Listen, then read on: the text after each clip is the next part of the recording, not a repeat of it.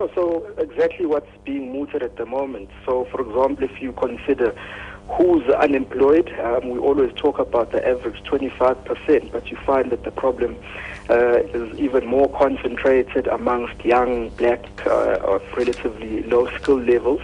Um, and so to the extent that you could, for example, subsidize or incentivize companies to hire people that they would ordinarily have not hired, um, uh, then, then it's a good thing. But I mean, competitiveness is not a univariate uh, uh, problem.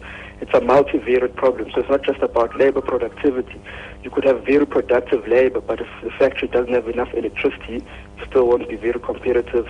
Um, or if your logistics system is not uh, very efficient or is too costly, you also wouldn't be um, uh, very competitive. Or if your regulatory environment changes um, consistently and yields uncertainty that causes the private sector not to want to invest, it also makes you less competitive. So it's actually all it's it's a multi-pronged approach that attacks all these um, uh, issues, and I think the NDP uh, sort of tells us, uh, points us in the right direction in terms of demand. So I mean, I so if you consider the fact uh, that the U.S. economy is 15 trillion, the eurozone is about 12 or 13 trillion, China 8 trillion, Japan 5 trillion, South Africa is only about uh, 500 or 400 billion dollar economy.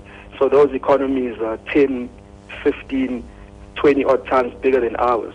So to the extent that we produce, I think that we'd always tend to have a market. The world is just is, is, is big. So I think we more worry about supply, which is uh, something that we haven't done very well, given that the fact given the fact that our economy has always been demand driven via strong rand when we get massive uh, portfolio flows which then lead to lower inflation and lower interest rates and we have a consumer uh, boom. Uh, the, the, the, caveat to that is that our productive side of the economy um, has underperformed pretty much over the last 20 years because we've attained political stability in this country and macroeconomic stability, but not the microeconomic sort of reforms and the structural reforms that make it easy for people to produce goods here and, and, and sell them overseas.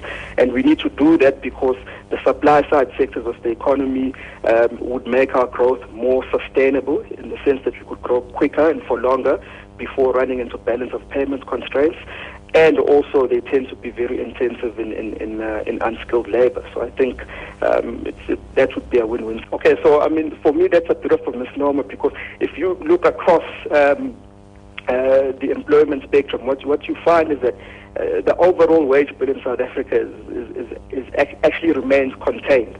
Uh, and the reason why I say that is that uh, higher wages tend to lead to um, lower employment. And so you may find that there are some uh, insiders that can agitate and receive um, uh, real wage increases, but uh, companies tend to control that through shading, uh, shading jobs. So overall, know, for the economy, the wage bill actually remains contained. Mm-hmm. But uh, high inflation would surely put pressure on that.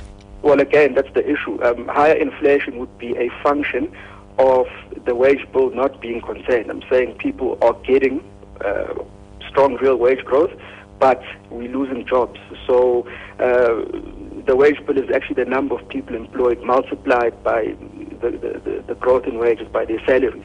To the extent that you control it by giving some higher wages but shading others, uh, then uh, the wage bill gets controlled and therefore it's not inflationary.